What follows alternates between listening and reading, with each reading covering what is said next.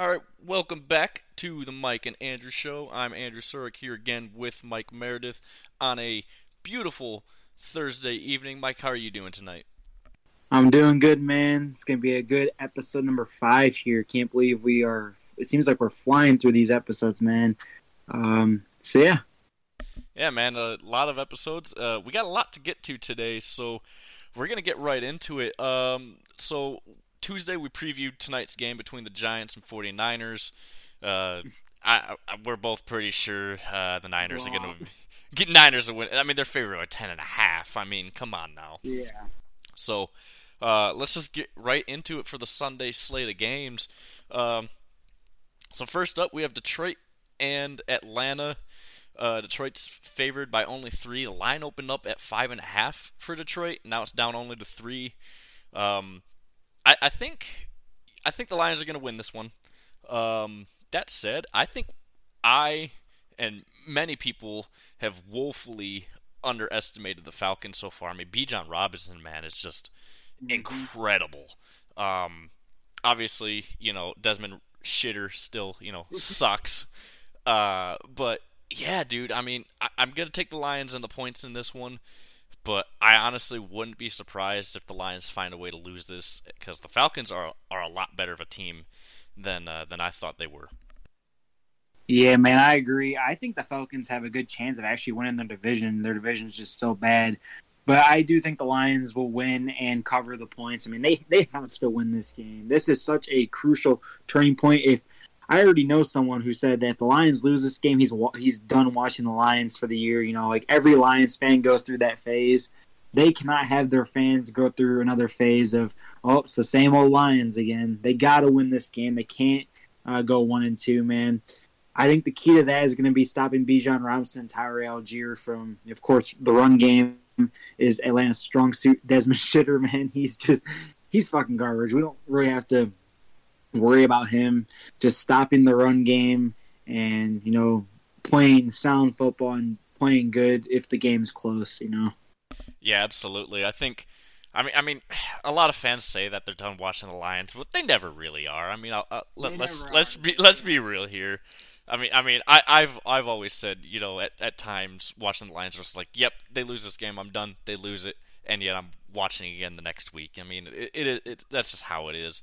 Uh, but but yeah, dude, I mean, the Lions should be focusing on uh, that run game because Desmond Ridder is not going to be able to do anything. He proven he's proven that he can't do anything with the ball, and they also have just no receiving weapons either. So, I, I mean, the downfall of Kyle Pitts, man. yeah, exactly. I mean, th- that's really all they have out in out to catch balls is, is Kyle Pitts. But but yeah, I think I think this is a game where the Lions have to win. Dan Campbell has to prove that he he's somewhat competent and can make up for what happened last week. Um, so yeah, uh, other games here uh, got the Colts and the Ravens. Baltimore favored by eight in this one.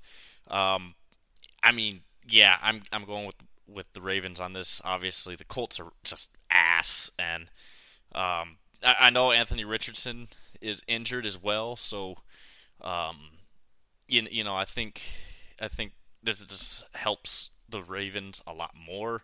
Although Gardner Minshew looked pretty solid uh, last week after Richardson went down, uh, and he's going to get the start this week. Um, I, I still think Lamar's ass, but yeah, I think I think everything's in the Ravens' favor on, on this one, and obviously Vegas completely agrees. Yeah, I think the Ravens uh, have this. I'm I'm not sure if I think they're going to win by more than eight and a half. I mean, they probably should. They got the better team, but I feel like the Colts may keep this somewhat close, even though they're dealing with injuries. Gardner Minshew is at least competent. He can at least carry you through the game to keep you close. But the Ravens sh- should win this. I mean, um, I don't see the Colts win. Um, so yeah. Yeah, well, it's it's a flat eight. So for anyone that's into gambling, if if you're ballsy and you want to bet that under, go right ahead, man, because that there's going to be tons of value in that. I do think the Colts will cover that. So I I think Vegas is trying to tell you to take the over by making it a flat eight. But if you're ballsy, you, uh, you know you, you'll take that under on that spread and and probably end up winning too. Uh, so the Titans and Browns will play. Uh, Cleveland only f- favored by three and a half. Um, obviously, lots to talk about with Cleveland. Um, all the injuries and Tennessee's Yeah, just man. Tennessee's just garbage as well. Um, I'm taking Cleveland. I don't think they cover though. I think this will be a lot closer of a game. It'll be a low scoring game too. Uh, but but yeah, I'm, I'm gonna take Cleveland in this one. Um, you, you know, bo- both teams aren't looking good, but I think the Browns can dig themselves out of a hole still that they're in right now. Yeah. So um, I think Cleveland as well is going to win this. I think it's to be close though. I mean Tennessee, um, they got that big win against the Chargers last week. Um, you know, such a uh, devastating injury to Nick Chubb.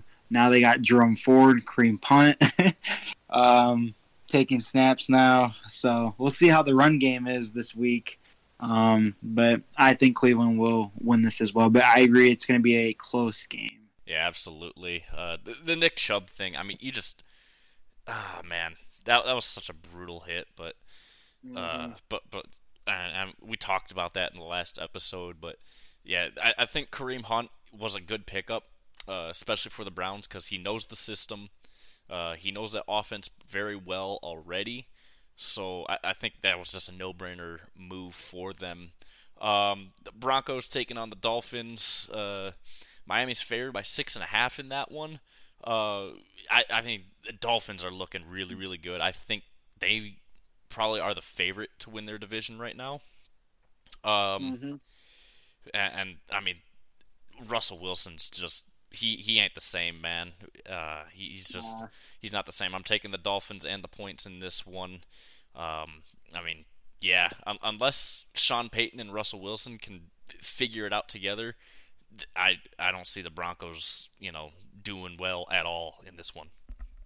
Yeah, I think the Dolphins take care of business here, man. They are red hot right now. Um, you know, with that big win and big stats from Tua and Tyreek in the first week. Didn't play as well in week two, but they still pulled out a win against a division opponent in the Patriots. I think that um, they'll take care of business here. Yeah, absolutely. And uh, speaking of the Patriots, they play the Jets, favored by two and a half. Um, here, here, here's my thing: is if you're favored by only two and a half against Zach Wilson, I'm I'm gonna take Zach Wilson in this game. I'm taking the Jets to win it. Um, Belichick, send him to the moon, man. He just he's he's he's not the coach that everyone thought he was. Uh, and, and if things don't improve this year, I, I think he should be forced into retirement, man. Because I mean, nothing's going well in New England, and yeah, I mean, I'm, I'm taking the Jets, and I think they cover as well. Um, I mean, I mean, yeah, nothing is gonna go well for the Jets, but they have that elite level defense, pro- probably the best defense uh, in the league, at least top three defense. Um, but again, they have Zach Wilson at quarterback, so I can understand you know people's Yeah. hesitancy on that. But the Patriots just can't do anything on either side of the ball. So um, yeah, I'm taking the Jets in this one. Yeah, this is going to be a close game, man. I saw that the Patriots. This is like the first time they were 0 2 since like 2000 or 2001. It's been a long time. Um, I feel like they definitely need a big win here. Zach Wilson, um, he is just so trash, man. I heard someone today talking on one of those sports talk show saying that Zach Wilson looks like if you plopped a high school quarterback into an NFL game, that's who he reminds, reminds him of. Like a random high school quarterback who, um, you know, has no feel for the game at the professional level. Man, Zach Wilson is just trash. I'm actually going to go with the Patriots here. The Jets are the better team, but I think the Patriots they cannot go 0 3. Man, they got to they got to get something together here. I think Belichick will try and get some, you know, elaborate scheme going. Hopefully, their offense and defense can pick it up. I I- think though it'll be close. I wouldn't be shocked if the Jets win this game though. I, I mean, uh, who who who's worse, Justin Fields, Zach Wilson, or Desmond Ridder? They're all horrible. I mean, who's worse though? That's I mean, I mean, but I mean, look, I I think the Jets win this one. That that defense is good, and New England can't move the ball. So, uh, and against a really good defense, moving the ball is going to be even harder when you can't even move the ball well against not the not you know some middle of the road defenses. Um, from one New York team to another, Buffalo's taking on Washington. Uh, they're favored by six in this one. Uh, Josh Allen looked really good last week, despite Week One looking just miserable, looking like Zach Wilson. Um, uh, make, making uh, making some Zach Wilson throws, but uh, I'm gonna take Buffalo in this one. Washington, despite the two and zero oh start and looking fairly good, uh, last weekend they they had to uh, they they had to you know almost take it to overtime with the Broncos, and the Broncos aren't good. the The hail mary towards the end of the game was just you know I, I don't understand how Washington was even in that position because the Broncos are just so bad. But here we are with that. I'm going to take Buffalo, and I think they also cover the six. It is a flat six too, so um, again, Vegas is trying to tell you to take the over, take the under if you're a bettor. Yeah, man. Um, I think Buffalo, man, as well is going to take this. Um, Washington played Arizona their first week, and then Denver. They haven't had tough opponents for them being two and zero. Oh. Buffalo, even though we were really hard on them after week one, they proved everyone wrong. They came out, probably played the best of anyone. Um, you know, in week two, man, that 38 to 10 statement win. Um, I think that they'll be fine here and cover that that spread here and win. Yeah, absolutely. Um, yeah, I mean, yeah, they, they, came back. They made a big statement, and I, I, do I agree with you. I think they did play the best out of every team in week two. Uh, Saints and the Packers will play as well in the one o'clock time slot. Uh, Green Bay's favored by one and a half here. I think the Saints are a fraudulent two and zero. Oh. I mean, two games mm, very very close. Uh, again, in a very bad division, they're a fraudulent two. And there's three teams in that division that are two that are uh, two and zero oh right now. Um, with with the Saints, the Bucks, and uh, the Falcons, and I think all three of those teams are really fraudulently two and zero. Oh. Um, I think the Packers win this one my heart wants you know the Saints to win this because you know I'm a Lions fan. I I want the Packers to do bad, but um, Jordan Love has been pretty solid so far this year. Um, I think Green Bay wins this, and I think it's going to be a little bit further spread out than just one and a half points there.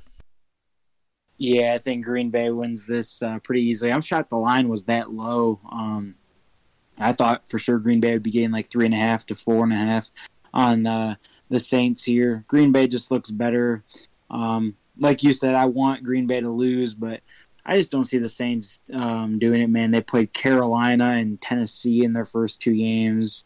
Um, you know, uh, just not good opponents. I think that um, Green Bay will take care of business um, in this one. Yeah, absolutely. Uh, the Texans and the Jags play uh, no, not yeah, yeah, the Jags.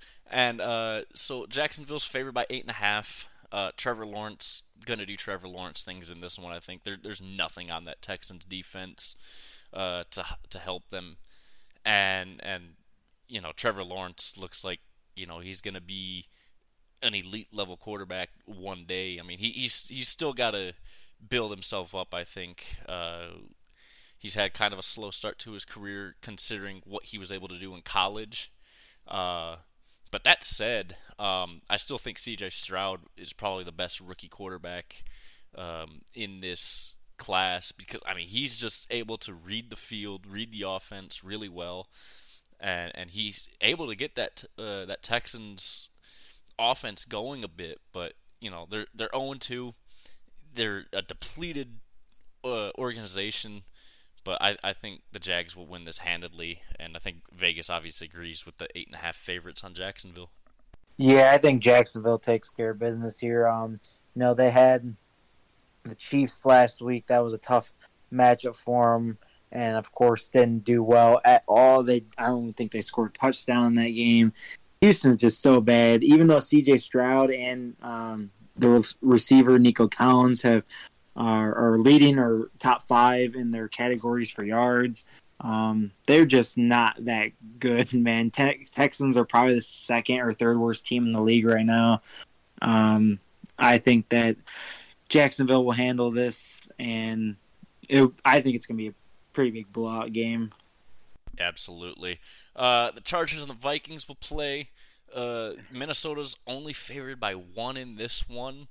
Um, I, I want to take the Chargers. I really do. Don't. I just don't, I I can't. I, here's what I don't understand about the Chargers is Brandon Staley's this, this allegedly, uh, you know, defensive-minded genius, right? And they have a lot of talent on that Chargers defense, over the last two three years, what are they doing? They they find all these ways to lose games. I'm giving up 28 points in in a half.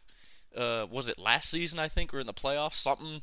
Re- something in the past. Yeah, the yeah, you, you can't do that, especially if you're a defensive minded coach and you have all these weapons and great players on your defense. So I really want to take the Chargers. I just I I don't I don't think it's going to happen. So I think Minnesota will win this one. Uh, I think obviously they cover because it is a flat one, uh, and and that's why I almost want to take the Chargers because usually when when you look at the NFL and and you see a spread that's one and a half or a flat one favorite, you you want to pick the dog in that one because nine times out of ten the dog actually wins.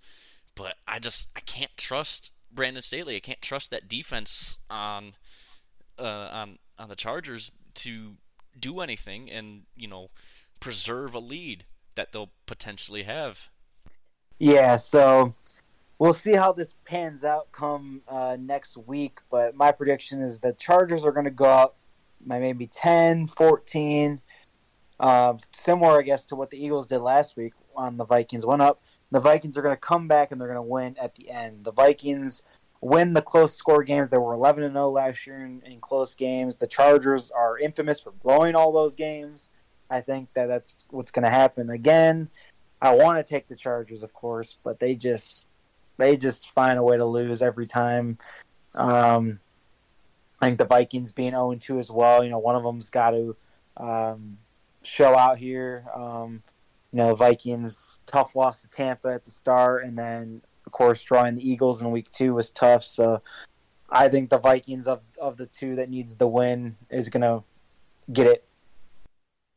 Yeah, uh, the thing about the the 11 and 0 last year, I, th- I think this is kind of karma for the Vikings because now they're 0 and 2 in one score games. Yeah. So uh, it, it's it, I think it's karma for last season. And I, look, I thought Minnesota last year were frauds because it is very very hard in in this league to go 11 and 0 in one score games. It is very hard. Uh, they're one of the few teams to have ever done it. Um, and and so yeah, I think I think this is just kind of coming back to bite them this year. It's a little bit of karma, uh, if you will. Uh, but yeah, I think I think the Vikings will win this. I think the Chargers will just find a way to lose this game, which they always do. Um, and then into the afternoon games, there's only three of them uh, this week. Uh, Panthers and the Seahawks. Uh, Seattle obviously favored by six and a half. I think this is a no-brainer. They didn't look good in Week One against a not so good Rams team, uh, and then obviously beating the Lions in overtime. I mean, we had our thoughts on that on Tuesday. We're not going to get into it. The Lions should have won that game, but you know Dan Campbell's an idiot. Uh, but yeah, I, I think Seattle wins this. Um, Bryce Young, I, I just he has a lot of talent, but I think the biggest downfall for him in this league is that he can't see over his you know lineman in front of him because he's so tiny. I saw I saw a joke uh, like earlier today saying saying that like if it's like uh, if it's like second and goal on like the opponent half yard line that they're just gonna uh, to, instead of doing a normal QB sneak, some uh, one of the running backs is gonna run up behind him and then throw him over the line because he's just that tiny. but uh, yeah, but I think uh, I think Seattle wins this one. I think they also cover. The Panthers just don't look good, and and Bryce Young hasn't really looked that good either, despite all the talent that he does possess. Yeah, so I think Seattle's got this as well. I know you've been mentioning Bryce Young, but um, the news is saying that he's not even going to be playing in this game. He actually has an injury. Uh, I think it was an ankle injury, and that's. Oh yeah, that that's right. I forgot about that. Possibly, I think he's ruled out for uh, the game against Seattle. So I don't even know who's going to be the backup. Matt Corral was the last I think I heard. Oh, oh no, I just I just saw actually. I think it's uh, Andy Dalton's going to be starting. Okay. Yeah, I believe that's what I saw. Was uh, was Andy Dalton is starting? So um, I'd have to double check that. Let me actually let me look that up real quick. Um, but yeah, um, I think Seattle is just got this. I mean, you know, they lost to the Rams, and of course that heartbreaking loss or heartbreaking win, I should say. I guess they had over the Lions. Yeah, um, yeah. Andy Dalton is starting, by the way. So, yeah, it yeah. is Andy Dalton. Yep. So yeah, I I still think even with him starting uh, in place of Bryce Young, they aren't going to do anything. Yeah, absolutely. Uh, Cowboys and the Cardinals will play at 4:30. Uh, Dallas favored by 12 and a half. Hmm. Um, I mean, I'm obviously I'm taking the Cowboys. I think they've been the best team so far this season. Just uh, you, you, know, they've they've only allowed 10 points in, in two games. I know that's not a you know huge sample size, but that defense looks legit. Um, also, you still can't convince me that Arizona didn't go into the locker room at halftime and be like, why are we even winning this game against the Giants this past week? Still can't convince me otherwise because there's no way they blow that.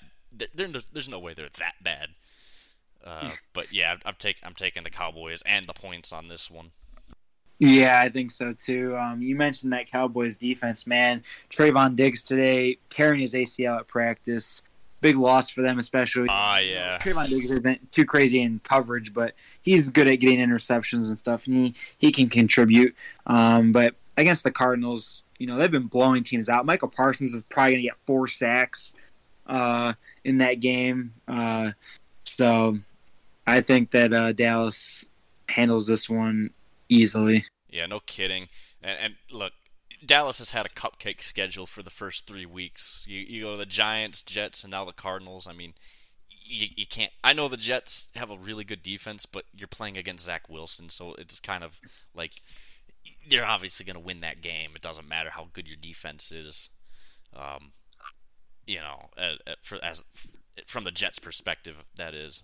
Um, so yeah, another 12 and a half favorite here. Chiefs taking on the Bears. Justin Fields is just a, I mean, he's a horrible quarterback. He, he can't do anything right. Um, that that said, uh, yeah, the Chiefs I'm I'm taking in this one. Although they ha- the, the offense hasn't really been rolling for the Chiefs to start the year. I mean, only being held to uh, 20 points in the in the opener against the Lions, and then only being held to 17 last week by Jacksonville. And now, granted, Jacksonville's got a pretty decent defense, but still, that offense has not been able to get rolling. They'll probably get rolling here against the Bears because that defense is just awful.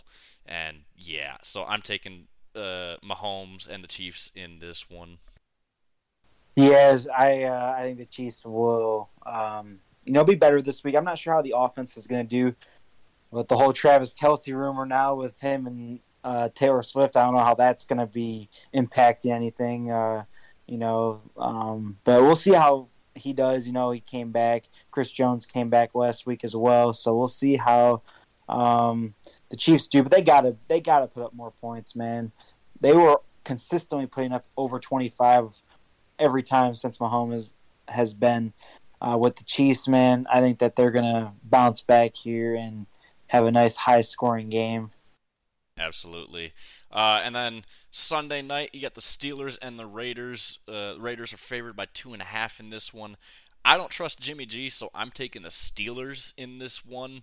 I know, like the Steelers are probably like they always are. They're going to be a nine and eight team. You know, they're just a middle of the road team. I just don't trust Jimmy G whatsoever. So I, I'm taking the Steelers in this one.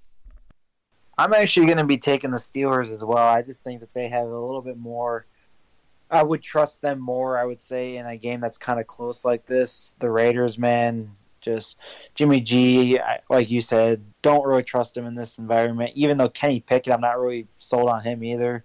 Um, I think Tomlin will do enough to at least get some game playing going. Um, the defense will probably uh, have a solid game um, for them. So I'll take the Steelers here in as the underdogs. Yeah, I, I mean, you know, you know, you, you look at this matchup, and you know, you know, these this is the type of game that Mike Tomlin thrives in. So I, I think, yeah, uh, and Mike Tomlin's a hell of a coach. So yeah, I'm ta- I'm taking the Steelers in this. Uh, and then Monday night, you got two games. We got the Eagles and the Bucks. I think the Bucks just like the Saints, a fraudulent 2 and 0 to start the year. Uh, Philly's only favored by five in this one. Uh, I'm, I'm going to take Philly. I think they more than cover in this. I don't think it'll be as close as Vegas thinks it will be. Uh, like like I said, I think the Bucks are a fraudulent 2 and 0. They should probably be 1 and 1 right now. Um, I just I just don't understand how how they beat the Vikings. But, you know, it's the Vikings, so I don't care. Uh, I'm glad that I'm glad that the Vikings lost that game. It's just, you know, I, I, I think Jalen Hurts is a really really good quarterback, especially at the NFL level. A lot of people didn't think he would be, but I think he's proven to be that he can be a trusted dude. And uh, D'Andre Swift, obviously last week was a really really big game. Uh, their their running attack uh, in Philly is really good as well, and on top of a pretty solid defense also. Yeah, I think uh, the Eagles uh, take this as well. You know, Tampa Bay has, you know, been two and zero, oh, but again, I don't think really anyone was expecting them to be two and zero oh at this point. They are another fraudulent team in that horrible division.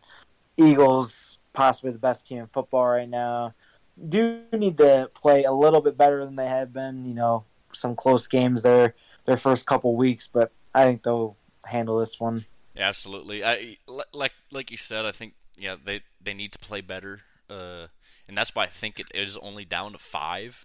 Uh, I think the Eagles were actually playing as well as they should be, that yeah the, they would be favored by a lot more. And then uh, the last game on Monday night, the Rams and the Bengals. In this, Cincy's favored by three. They're zero oh and two. Uh, my, my hesitation is Joe Burrow's injury. I think they um, they undersold his injury in, in training camp, and now now it's looking like things to be a lot worse for him. Uh, so I'm going to take the Rams in this one. I don't know. I don't even know if Joe Burrow's starting yet. And the Rams' offense has looked pretty good so far this year. Aaron Donald's doing Aaron Donald things, so and that's that's really all that's said to be on the Rams defense. Um, but yeah, I, am I'm, I'm taking the Rams in this one. Uh, yeah, I, there's just um, so many question marks around the Bengals. There is, man. Um, I really don't want to see the Bengals go down to 0 and 3. That's gonna be really tough to pull out from. Um, you know, um, but the Rams, the Rams have looked solid. Uh, Puka Nacua, man. I mean, he's on pace to like break more than break the receptions record. I don't think he's going to. I think his workload will slow down here as Cooper Kupp starts coming back into yeah, exactly here. But yeah, um, I I don't know, man. Like you said, Joe Burrow, the injuries have been tough with him. Uh, since he's got so much talent, man. But yeah, with him being such a question mark and the Rams putting up points, you know, they played the 49ers somewhat tough. They uh, they kept it within a touchdown and then beat Seattle pretty handily, who you know gave the Lions a good fight. So um, I think the Rams will win, but I'm hoping Cincy wins. You know this Super Bowl. Uh, what was it? 2021 matchup rematch. Yeah, exactly. And the thing is, is like, like the, the the Bengals, you know, they came back from 0 and 2, and I believe that year is when they went to the Super Bowls when they they started the year 0 and 2, and then you know work their way back and into the playoffs. It, it's hard to do, but I think if they go down 0 and 3 here, it's it's just going to be very very tough for them uh, to try and claw their way out of that hole. Uh, but yeah, I'm, t- I'm taking the Rams here, and uh, yeah. Yeah, so uh, looks like that's going to do it for the NFL Week 3 preview. But let's get into the Cam Akers trade. This kind of came out of nowhere uh, in the middle of the week this week. Cam Akers being traded from the Rams to the Vikings here in what looks like to be a pick swap. So not much value given up for Cam Akers. I'm, I guess the Rams pretty much just kind of gave up hope on him. Um, but uh, I'd like to get your thoughts here, man, on the Cam Akers trade. Do you think that um, the Rams didn't give up enough for him, or do you think that he's kind of you know washed and you know he's just kind of a mediocre running back? So, I, I kind of look at that at this. I always look at trades from from the perspective of both teams. Um, I, I think the Vikings, uh, without Dalvin Cook, are really hurting on their ground game, and I think, you know, yeah, you had uh, Kareem Hunt available uh, at the time to have you know come in and, and help that run game in Minnesota. Uh, that said, I don't think Cam Akers is as bad um, as at least as the Rams think he might be. Um, you know, I, I think he'll he'll he'll help Minnesota. I don't think that's gonna you know instantly make them a division favorite in this trade. Uh, and then from the Rams' perspective, they didn't get much back in return, but at the same time, you know, Cam Akers' value isn't much high, very high, and I mean, at the most, I think, you know, running backs have a very low value in this league already. And when you're not, you know, a, top level run running back, you're probably not going to get more than than what LA got for them or for him. So it's just I, I think I think it's a good win for, for both teams. If I'm being completely honest, uh, obviously, you know this helps the run game of Minnesota, and LA got draft capital, which they're they're in need of. Uh, especially you know after Matthew Stafford and his you know f them picks mantra that he had uh, for a while. Uh, y- y- they need picks, and um, you know the Rams mortgaged their future. They, I mean they they got their Super Bowl ring out of it, but uh, but yeah, I think I think this benefits both teams in the long run. Yeah, I think so too. And uh, a lot of the big news actually was about whether like you know Alexander Mattison's going to be you know should he be cut off of fantasy teams here. I actually have him on my fantasy team, so might have to look at a replacement there. I do think though him and Akers will probably split. Maybe Akers will take a little bit more of the workload, maybe like a 70-30 split on uh, the the carries there. Um, but yeah, I, am just really interested to see because Cam Akers, man, I feel like he either will go off in some games or other games he'll have a whole like a lot of nothing. So I'm, I'm curious to see how he's going to incorporate in this uh, Minnesota offense. But like you said, man, running backs don't really have much value, especially because Cam Akers is what maybe average at best running back. Right, right. He's like an average at, but yeah, he's he's not that valuable running back. He's very easily replaceable. Um, so yeah, yeah, and and and and that's the thing too. Is well, I, I don't think it's gonna be like a like a 70-30 on, on I think it's gonna be closer to like a 60-40 on the split workload for the between these two backs uh, in Minnesota. But uh, it's just, I, I think I think this really does end up helping Minnesota in the long run. Uh, they needed help in the run game, and now they have it. And, like you said, Akers is just a he's an average running back, and I mean, there's not much more to that than that. I mean, uh, it I think it's a win for both teams. Uh, like I said. Mm-hmm. Uh, so breaking away from the NFL now, we're just gonna run through uh, just the top 25 matchups uh, for the co- for college football because outside of the top 25, no one really cares. Let's let's be honest here. Uh, we will cover Michigan State though because it is you know a local team for us. Uh, so, anyways, uh, Michigan will play Rutgers. Um, again, Michigan playing a nobody school. Uh, figures. Um, Michigan's favored by Michigan's favored by 24. Uh, they still haven't yet covered uh, against even their you know really bad opponents. Uh, but I think actually Michigan might be able to cover here. I know Rutgers is three and zero, Michigan's three and zero as well. Uh, Jim Harbaugh's back, so I think uh, I think there will be a lot more. Uh, I think the, the, play will be better from Michigan, and better, obviously better play calling on uh, on the offensive side of the ball because Harbaugh will be back. Um, so yeah, I'm taking Michigan and the points in this one. I think they will finally be able to cover this season. Rutgers, you know, it's Rutgers. They're not very good. Uh, they're fraudulent three and zero, oh, but they're just like Michigan. They played nobody's school, so it doesn't really matter. But I, I think JJ McCarthy will also bounce back after a horrible game last week. Yeah, I think so too, man. They got to finally cover a game here, and this is the one. You know, this is a uh, in conference rivalry here, and Rutgers has just always been trash. So, I mean, only 25 points. I mean, they can definitely do that against Rutgers. Yeah, absolutely. Uh, Florida State will play Clemson. Uh, Florida State is favored by only two in this one. Um, Clemson, I have I have no faith in, in them at all. They they don't have you know elite level talent like they did when they had Trevor Lawrence. Um, and and Florida State obviously looking really really solid this year, and I I you know they're still the favorite uh, to win the the ACC in my books anyways. I know they had a very scary game against Boston College last week, but I think that was a game that Boston College had circled on you know on their calendar. Uh, so I think that that's, that might be part of it. But yeah, I'm, I'm taking Florida State in this one. Um, I don't think it'll be as close as a two point game, but I, I think you know Clemson will at least keep it within a score. Yeah, I think so too. Even though Clemson lost to Duke, still crazy to think about. Um, even though I mean Duke was ranked uh, this year, um, but um, Florida State is just the better team, and I think that they have something to prove here after like you know that uh, weak performance against Boston College last week, where Boston College you know almost had the upset. So Florida State, um, I think, is going to uh, handle this one. Absolutely. Uh, Oklahoma takes on Cincinnati.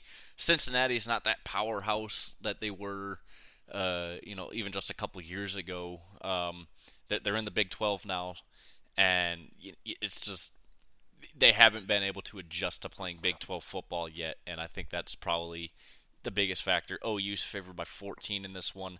I think we both agree that OU's gonna handle this one no problem. Yeah, OU man, um, definitely is going to handle this one. Cincinnati. This isn't the Cincinnati team that had Sauce Gardner and you know that went to the college football playoffs. Uh, so yeah. Yeah. Uh, number 10 versus number 19, Oregon versus Colorado. Oregon's favored by 21 in this one. Wow. I don't think that is going to be that far of a spread between the two teams. Granted, Oregon, I believe, has already played real at least one real opponent. Uh, let me look at their schedule real quick.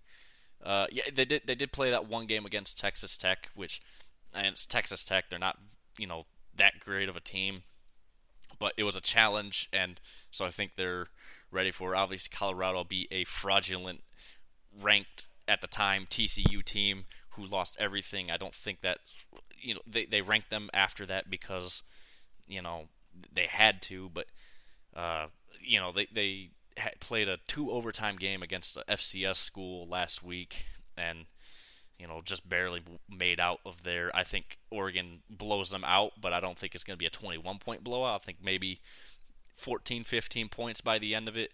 Uh, I just ha- I just have no faith in, in Colorado at all.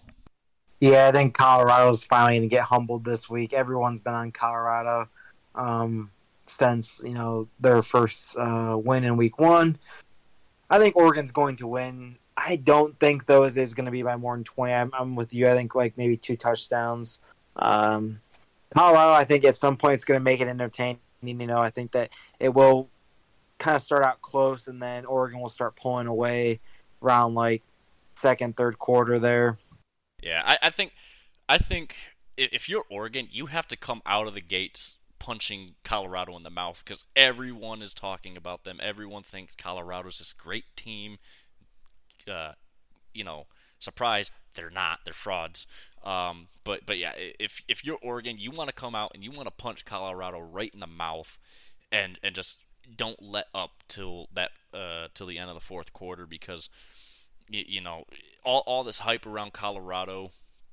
It, it has got to be tiring for a lot of these teams on their schedule, and I think they all want to you know get a piece of Coach Prime uh, and and his you know and and his son, you know. So uh, yeah, I, I, think Oregon handles business in this one. Uh, another uh, Pac-12 matchup: Utah taking on UCLA, 11 versus 22. Uh, Utah's favored by six in this one. Um, UCLA, they they have that uh, freshman quarterback. Um, God, what's his name? He, he's he's from the Detroit area. Um, uh, shit, what's his name? Uh, um, oh, uh, uh, Dante Moore. Uh, he's you know local kid. He is looking really good. Um, I'm not sure if Cam Rising is going to be back this week or not. Um, if if if he is, then I think Utah wins this one, no problem. But uh, I, I still think Utah wins this one. Uh, I I think they cover as well. But this is going to be a really, really good game to watch. I think it's going to be a really fun game. A lot of back and forth uh, between the between the offenses. Um, and so yeah, this is going to be a really, really fun matchup this week to watch. Yeah, I think so too. I think this will be a um, a good matchup here. But um, like you said, man, I think that uh, Utah um, will take care of business here. Um, UCLA, I think, will be, you know, it'll be a closer game, but uh, Utah. Absolutely. Uh, number 13 taking on number 15, Alabama and Ole Miss. Bama's favored by six and a half. I'm taking Ole Miss in this one. Uh, I think Bama's done for, man. I, I really, really do. Uh, I I, th- I think if, if you're Nick Saban, you're going to retire at the end of the season. He they don't have any talent, especially at the quarterback position like they've had in years prior. They don't have any wide receiver talent either. Uh, this team is just empty, and I think really the only reason they were even ranked in the top ten to start the season was just on brand recognition. I mean, they're just they haven't been playing well. I mean, to be held by to three by South Florida for three and a half quarters. That's you got to do better than that, man. I mean, Bama's just terrible. I'm taking Ole Miss, and I think they cover as well. Man, I really hope that uh, this is the end for Alabama. It is a you know 13-15 matchup. I want to say Bama, but you know what? Fuck it, man. I'm gonna go with Ole Miss, man. Uh, That's my I fucking boy. That's my fucking boy. Fuck Bama. Especially because Texas finally is back and they beat. Yes, Bama. sir. Um, Ole Miss, man. Let's let's keep this train rolling, man. Let's keep it on. Get Bama two losses. Keep it going, man. Absolutely. I really, really hope Ole Miss pulls this one out. I know Kiffin's been wanting to beat Bama for the longest time. I think this is the year he finally does it. Uh, number 18, Duke's taking on UConn. I believe Duke's on the road. Yeah, Duke is on the road at this one, but they're still a 21 and a half point favorite. Yeah, I, I think. I, I th- yeah, exactly. I think. UConn. Yeah, yeah, exactly. But both both schools are basketball schools. Um, that said, I think we both agree Duke's winning this one, no no problem, and I'm pretty sure yeah. they cover as well. This this UConn defense is just like straight dog ass, man. I mean, they they can't do anything. So we'll just move quickly on to these next few games because they're all pretty bad games. Um, you, you, got Miami taking on Temple, favored by 23 and a half. That's a road game yeah. for Miami too. They're number 20. Uh, I think they handle business easily. Temple is, you know, it's they're they're not Temple. good, and I, I think Miami. I, while I don't think they're in their elite at the elite level like uh like uh, uh UNC or or Florida State in this in the ACC. I think uh, Miami might be a dark horse candidate for that uh, conference, but but yeah, I think they handle business no problem here, and uh, you you obviously agree with that. So um, mm-hmm. Tennessee after a embarrassing loss to Florida of all teams last week. Uh, they take on UTSA. They're number 23 in the nation right now. Um, Tennessee, I mean, they just the offense isn't good. Um, what's his name is the quarterback. He, he used to play for Michigan. Um, he, he lost the quarterback battle to uh, uh, to Cade McNamara. Um, Joe Milton. He's he has a cannon for an arm, just no accuracy at all. It's just it's like it's like firing a musket. It, you know, it's it's just like a ton of power, no accuracy at all, and yeah, um, because like I, I remember watching a game, uh, well, the game where uh, uh, uh, Hooker went down uh, last year. Uh, he, he launched a ball like 50 yards down the field, no problem, and and it was right right down the sideline. So I, I guess you could kind of give some accuracy to that. But I mean, dude's got an arm on him. I think Tennessee obviously favored by the 21 points here. UTSA horrible team. Tennessee handles business no problem. Mhm. Yeah, no problem there, man. Uh, no problem for LSU this week either. They're taking on Arkansas, uh, favored by 17 and a half. Obviously, it's it's a conference game, but yeah, I think again Arkansas just not that good. LSU obviously they had the bad loss uh, to Florida State, but they've bounced back in the past two weeks with two wins. Uh, and so yeah, I think LSU handles business. I don't know about the 17 and a half. I think Arkansas will at least cover that. Um, but yeah, I think LSU obviously wins this one. Yeah, another uh, typical college blowout game here. Um, I definitely feel like um, LSU is going to uh, take care of business here. Absolutely. Uh, the two unwanted teams of the Pac 12 face each other. Number 14, Oregon State, at number 21, Washington State. Obviously, uh, both teams 3 and 0 into this one. No, nobody in this. Uh, no, no conference wants either of these two schools for some reason. Uh, probably because you know uh, they are what they are. Um, I think Oregon State takes this one. Uh, they are favored only by three. Uh, that said, Washington State has been looking pretty solid. Um, they obviously had the win over uh, ranked Wisconsin team uh, in week two, and they've been obviously handling these uh, these piss poor Colorado schools uh, in their non-conference play as well with Colorado State and North Colorado. Um, this is going to be a very interesting one to watch. Um, like I said, I think Oregon State wins this one. And I think obviously Oregon State is, you know, probably the biggest threat to win uh, the Pac-12 over Utah. So mm-hmm. I, I think I think you know Oregon State wins this one. I think it will be a close game, like Vegas predicts, and it is just going to be a very fun game to watch. Yeah, of all the college games, man, this is finally something that might be close. Um, I think the Oregon State I will take them as well uh, over Washington State. Um, just like Oregon State, a little bit better as a team. Yeah, absolutely. I, th- I think they do have the better team. Uh, that said, moving on, uh, Florida taking on Charlotte. Florida finally ranked for the first time in a very long time, but they're playing a very bad Charlotte team. They're favored by 28. I think we in America agree Florida wins this one no problem. Although I think it would be funny just for the memes that Charlotte wins it, but I highly doubt it.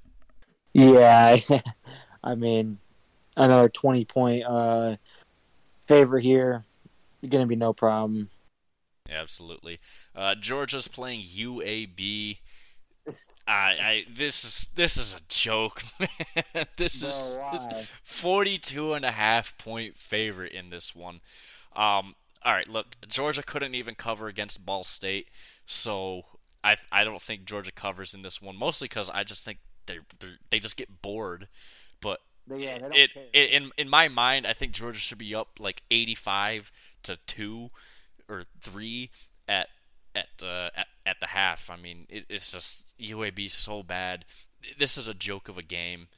Uh, but yeah, Georgia obviously handles business. I would love it. I would love it to see Georgia fall, mostly just to see Michigan at number one. But it's not going to happen as much not as I would love it to. Not not this week, no. Anyways, um, Texas taking on Baylor, favored by 14 and a half. It's a road game for Texas. Um, that said, Texas number three in the country, and uh, what have we been saying all, uh, in every episode? Texas is back. I'm telling you, man, te- Texas is back, and they're ready for the SEC. We covered that in episode three with Ian, but yeah, I think Texas handles business no problem. 14 and a half point favorites. Make it make it 20, and I still think they cover. I mean, Baylor is not good, man. They are they're just Baylor lost to Texas State, bro. Yeah, exactly my point. Um, Ohio State on the road at Notre Dame. They're favored by three. This this right here is Ooh. is this right here is kind of a trap game, and I think so. So Notre Dame plays plays a style of football very close to Michigan. They they like to run the ball a ton. So I think if Notre Dame goes out there and punches Ohio State in the mouth, and and plays the way that they do, just very similarly to how Michigan does, I think that kind of is telling that Michigan should be a pretty heavy favorite uh, in that game uh, later on this year. Um, that said, OSU is favored by three. I I mean, I think Notre Dame wins this one, man. I, I really do. Um, they've looked really really good so far in uh, you know four games in three weeks. You know, make that make sense still. Uh, but but yeah, man, I I, th- I think Notre Dame wins this one no problem. I mean, uh, it's just especially if they you know if Ohio State still can't stop the run like they haven't been able to for the past two years uh, against Michigan. I mean, this is going to be a very tough game, and and Ryan Day's defense has not been able to do much this year or in the past few years, really, against the run. And this offense, I mean, Kyle McCord, not looking good. Yeah, man. Uh, I this is another one, kind of like the Alabama situation, where you know Ohio State probably the better team, but man, I really want to see Notre Dame beat them, and that would be such a satisfying uh, victory, man. Um, give me Notre Dame, man. I think that, like you said, if they can get the running game going, Ohio State has struggled against the run. Um, you know, it's going to be such relief off Michigan too later in the year if Ohio State's not undefeated and they're both not going to be undefeated. Um, so yeah, man. Uh, Give me Notre Dame. Absolutely. Uh, Big Ten football, Iowa, number 24. Oh, by, by the way, speaking of, uh, back to that last game real quick. Ohio State's ranked number 6, Notre Dame ranked number 9, 69. Nice. Anyways, uh, anyways, um, so Iowa and Penn State, I think two of the best defenses in the country playing each other. Uh, so that's going to be a very fun matchup to watch for me, especially because I love tough, gritty defensive games. Uh, Penn State's favored by 15 in this one. Um, Iowa's offense can't, you know, move the ball at all. Uh, obviously, we we know their their uh, uh, situation with their offensive coordinator. You don't average 25 points a game this year, you're fired. So uh, that that said, uh, you know they they they purposely tried to run the score up against Western Michigan last week, but I don't think they score more than 25 points this week. I mean, Penn State is really good. Um, they have a really solid defense. I think Penn State's offense is obviously a ton better than Iowa's, and I think they handle business in this one. I don't know if they win it by 15. I think Iowa will cover that, but it's going to be a very low scoring game, despite you know Penn State's you know uh, the, just their their incredible offense so far this season. Yeah, man. I think Penn State is just going to obliterate Iowa. Iowa has no offense. They're not going to be able to even, you know, handle, you know, covering 15 uh, point spread here. They have struggled to get 15 points themselves, man. Uh, Penn State will definitely take care of business.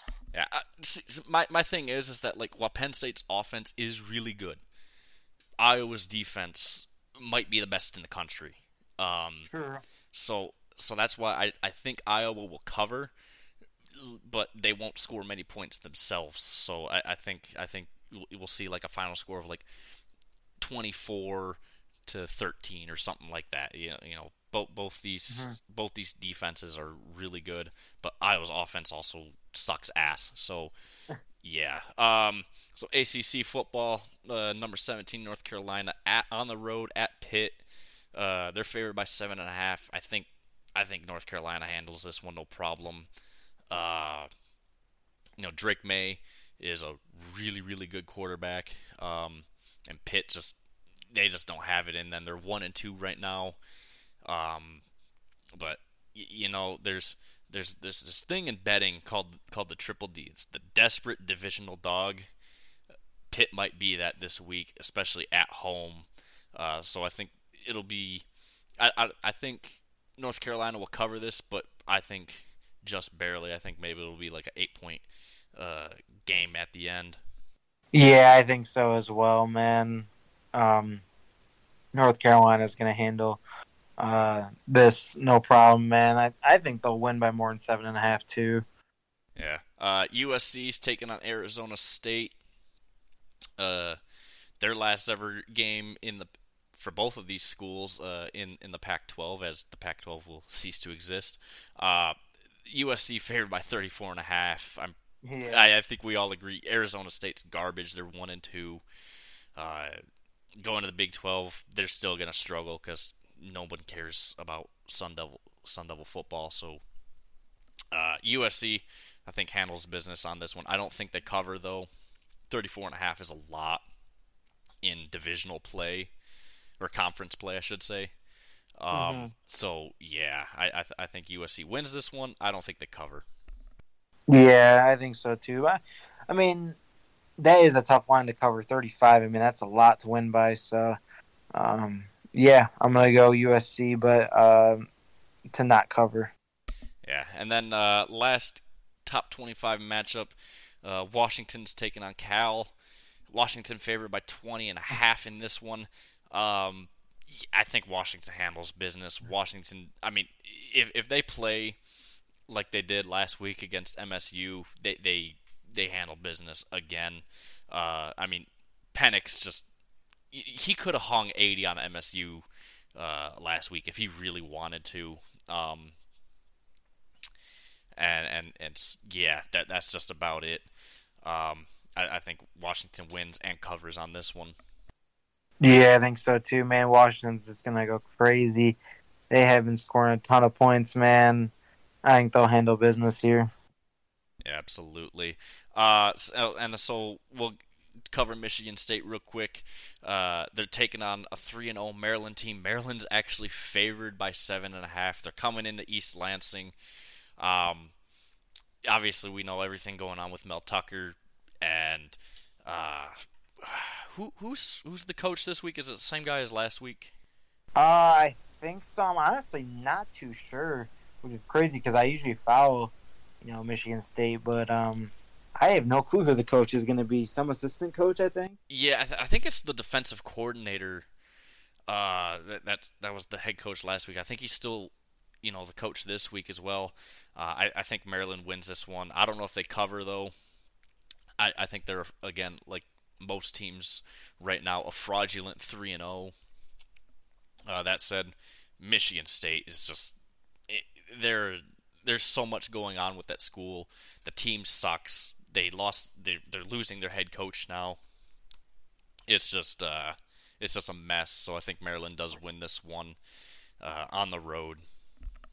I do too, and that's sad because I want I want to see Michigan State win, but they just are not the same team that they have been. I mean, even last year they weren't that great, but two years ago they weren't. They were you know a ranked team. Um, Maryland though, even though Maryland's not that great either, they're just they're better than MSU right now. Yeah, I, I just I don't know, man. Uh, but sticking with college football uh, for a minute. Uh, so Gene Smith uh, yesterday, he's the he's the OSU uh, athletic director, and, and a few other ads uh, across the country. They they came in, uh, they stood in front of Congress uh, yesterday uh, to, to try and get some legislation, some rules, some guidance, something to make make a level playing field in college football. Because obviously there, there's some schools that are abusing the hell out of NIL to get recruits, while other schools are still trying to do the quote unquote correct thing, and and you know some schools just don't have the money like others like like some, some like Texas for example or Texas A&M for example a couple years ago they they had all these five star recruits. They had, you know, the, the, number one recruiting class in the country by far, and it's just because they were signing kids all to these, you know, million dollar NIL deals. Um, I just, I, I just want to kind of get your take for a second on, on what you think is, you know, what needs to happen uh, in terms of NIL, uh, and where we are in college football with all this. Yeah, so I was always a big uh, person for NIL, man. Uh, you know, the college football games, the video games, I was always like, man, they should be able to use their name, their likeness, and be able to get their money, man. Even like outside of football, the other college athletes, you know, who've done well in NIL. Uh, I'm I'm definitely for it, man. Um, um, I mean, I know there's just a whole bunch of different uh, rules and regulations for it. Um, but yeah, I'm I'm pro NIL, man. Now, I, I look, I, I want these players to get paid. They deserve to get paid. They make money for the schools, so they should be able to get paid for doing that. They're they're basically employees now. I, I think the term student athlete has gone out the window now, especially with NIL. But but here's here's the thing: the NCAA did not want NIL to be a thing. And mm-hmm. as much as I disagree with that, NIL should have been a thing a very, very long time ago. They didn't want it. So when you know the Supreme Court said yes, college players can get paid and they should get paid, the NCAA instantly went, okay, you guys have at it. Call us when everything's burning down, and we'll f- and you know we might fix it. They went in with they just the NCAA didn't want this at all. They just said screw it. You'll have no rules, no guidelines. Um, so, so I think what needs to happen is Congress. I, look, I, I think going in front of Congress is stupid to try and get rules. Yeah. They, they, like this country has much, you know, worse things to uh, to to worry about right now, and instead of NIL rules for college football. Mm-hmm. That said, I think the NCAA needs to step up and set some sort of guidelines because NIL's here to stay. I know they don't want that, but NIL's here to stay. I just my, my question for you then would be is is when and if and when do you think we're going to get some rules like you know what what is like like what are some rules that you would at least like to see implemented and also when do you think we're going to see any sort of rules for it um, so I would say like for scene rules, hopefully within the next year or two.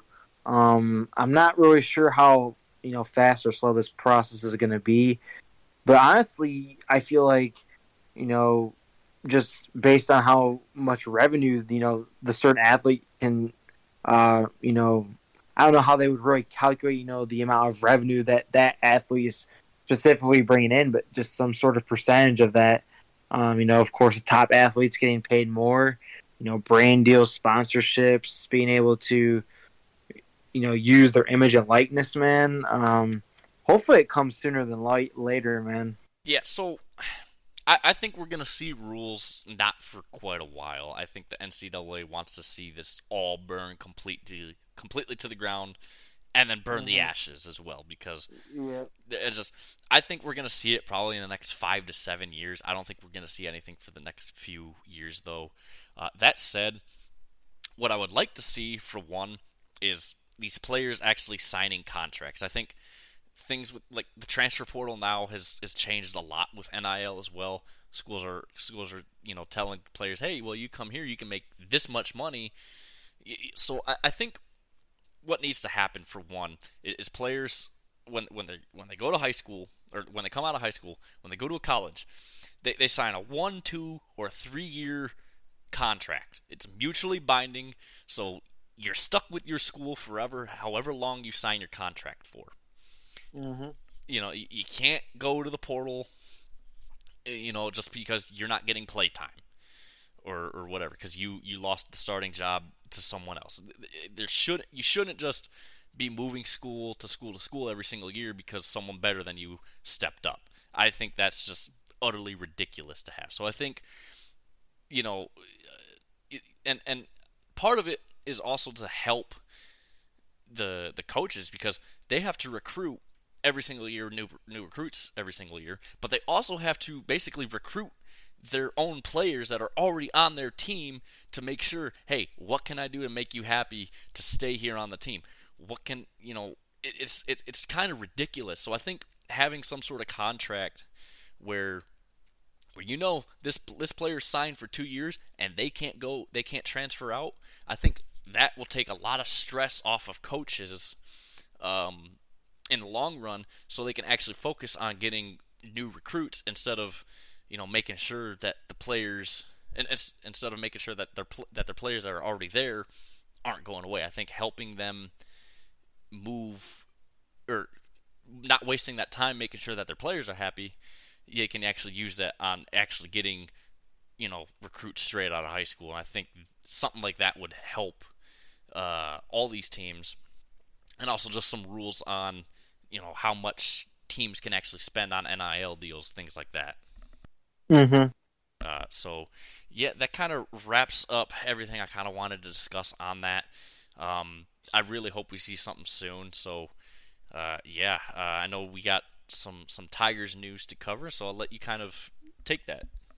Yeah, so I guess moving here into baseball, the Tigers, uh, you know, right at the end of the season here, hiring a new GM. Um, so this guy, his name is Jeff Greenberg. Uh, he's a younger guy. He's um, I think 37. He was an assistant for the Cubs, but he was recently with the Blackhawks. So he's like a Chicago guy. Um, coming to Detroit here, I'm gonna be honest. I don't really know too much about him other than that. Um, never really heard his name much in the media. Talked about. He's not like a world famous guy, you know, that everyone knows in the baseball world for uh, being a general manager here. Um, but I mean, I'm kind of glad that we're hiring someone a little bit younger. I'm definitely more favorable to the younger guys than I am older uh, when it comes to ownership and general management. Um, hopefully, he can bring something new to Detroit here. I've never been a fan of uh, Al Avila. I thought he was absolutely awful. So we'll see where Jeff Greenberg can take the team here in the future. Continue signing free agents, continue making big roster moves here, um, be involved in some trades here, just doing anything that he can to finally get some more talent on this roster. A lot of the guys who we have signed have either not panned out, like Baez, or um, we were going to trade anyways, like Lorenzen and Rodriguez was rumored in trades last year as well. So we'll see, man. We need to definitely get the uh, talent going back here to Detroit, man. Make Detroit somewhat of a premium destination spot for free agents. I'm not sure if, when that's going to be, but hopefully um, this new general manager can make something happen, man. Yeah, so I, I did a little bit of research on this on this uh, Jeff Greenberg as soon as I saw the announcement this morning. Uh, so he he's a he's an Ivy League grad. He went to Columbia. Um, he he's been the assistant GM for both the Cubs and the Blackhawks recently. He was the assistant GM for the last two years uh, for the Blackhawks, and then uh, before that he was uh, he he was on a bunch of different roles with the Cubs. Um, so he has a pretty good understanding of the GM role, which I like, but it, it all means nothing until he starts making trades, starts signing guys, starts you know uh, drafting players. That said, I almost wonder if if Scott Harris uh, hired him just because of the whole situation that the Tigers had, blowing the deal with uh, with Eduardo Rodriguez um, on the trade deadline day uh, back in August. Uh, mm-hmm. I, I, I almost wonder if, if that has something to do with it. Um, because but but here, here's here's my thing is I don't really care. Um, if we uh, you know if we're signing you know some solid players, but my what my, my, my thing is is that what I want to see is is Chris Ilitch actually spend money. I look, we have a lot of contracts coming off the books this year. Obviously, Miguel Cabrera, and we're gonna do a do a decent chunk of an episode just on Miguel uh, coming up here. I believe actually next week. Uh, we're doing that the last week of the, the MLB season, so we'll, we'll talk about that then. Um, but I think it doesn't really matter unless Chris Ilitch actually signs off on these deals to actually sign players. Uh, that said, I don't really care if if Jeff Greenberg signs anyone big. I want him to start just trading for prospects because that's desperately what the Tigers need is is some prospects. But we'll just have to wait and see see what he does.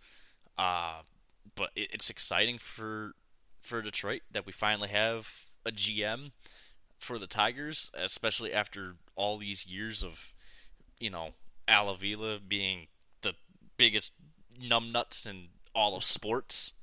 Uh, like, like, the dude is probably the worst GM I've ever seen in any sport. Like I I, I, I can't name a worse one to, in in my honest opinion. I, I cannot name a worse GM than him. But that said, I'm excited for it, but I have to wait and see, you know, anything from him before I really put any judgments on him. But it's good to see that that Scott Harris was smart enough to actually sign a GM. Yeah, yeah, man. So, uh, l- lastly, uh, training camp started today for the NHL. Uh, we got preseason starting on Saturday. A uh, few games there. Um, not much interest in them though because it's preseason, so I don't really care about preseason hockey. Um, but one thing that the NHL is trying out this year um, with with a few teams is these uh, split squad games. So, uh, all, so a lot of these teams are gonna have two games being played at the same time uh, against the same opponent. Um, so there there'll be like, uh, for example, uh, the Blues and Coyotes are playing on Saturday. There's gonna be two games, one in in uh, Arizona, and and one in St. Louis, and it's just basically two teams playing uh, at the same time, which I think is something unique that the NHL's trying out. Uh, and we'll, we'll, see how that works. Uh, not every team's doing that this year. I know Detroit's not, uh, but but um, yeah, it's, it's it's very interesting. I think that it helps. I think it's something that the NHL should look at long term because there's so many different players that play in the preseason, and only getting one or two games out of the most out at, at the most of it because the last two or three games are usually you know your your starters, and you get eight preseason games, and your and your your locked in roster guys are are going to be playing at some point just to get themselves ready for the regular season. So I think having these split team games long term will be interesting. I kind of just want to get your thought on that real quick. Yeah, man. Um, I think it's going to be interesting seeing like you know these these uh, split games, like you were saying, man, um, and you know a whole bunch of other stuff going on for the preseason as well.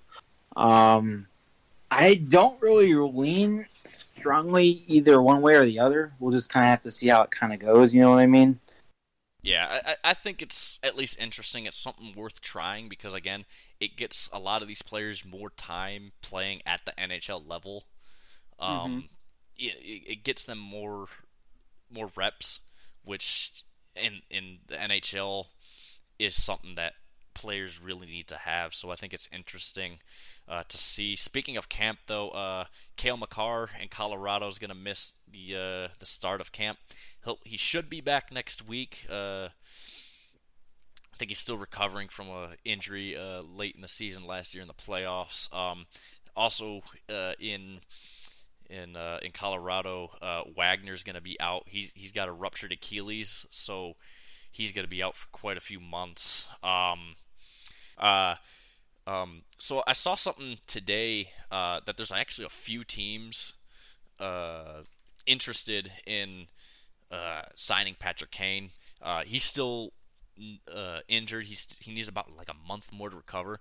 But what, what what's interesting is that there's only one of these teams actually confirmed interested in signing him, and that's uh, Buffalo.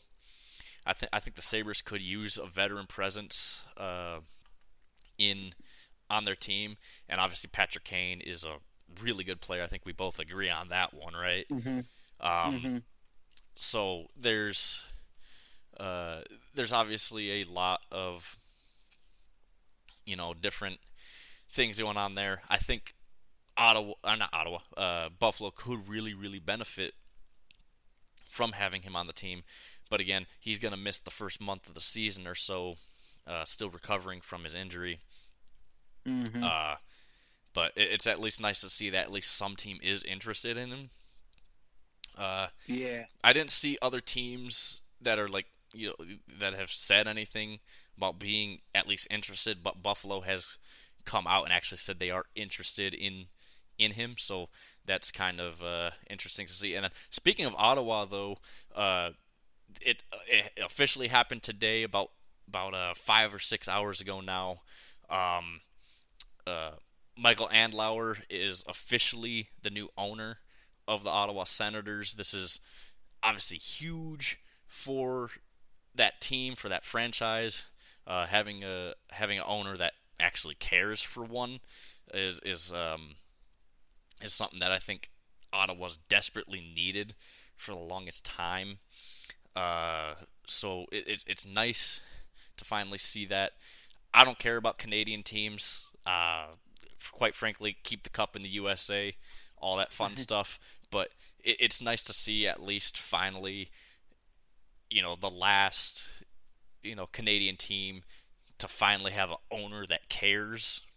Uh, because mm. because all these other Canadian owners right now of these teams really care about their teams, and and Ottawa just for the longest time, their their pri- their previous owner just didn't care uh, that much. Um, so uh, having having Andlauer and his group come in and buy the team is, is huge. It's huge for that. I, am I'm, I'm really uh, I'm really happy to, to have seen this happen. Uh, and yeah, it, it, it is it's, it's a good thing for Ottawa, and, and yeah, that that's just about it. Um, so yeah, that kind of wraps things up. Another uh, long episode uh, today, but um, you know, obviously tons to talk about, and there's still tons to talk to talk about every single week. Uh, Mike and I will be back obviously on Tuesday uh, next week and Thursday with two new episodes. Uh, lots to talk about. Obviously, we're going to review uh, on Tuesday everything that happens this weekend. And Thursday, we'll do our previews like we always do. And uh, yeah, that's just about it. Mike, you want to take us out? Yeah, so um, come back uh, for the next episode here. Like Andrew mentioned, we will be talking about all the NFL Week 3 news here, and as well as the previews. We'll probably try and throw some blitz or hot takes as well in there. And yeah, I hope you guys can come back again next week for the next episode. Uh, rate, review, subscribe, all that fun stuff, and we will see you guys next week on Tuesday. Have a good night.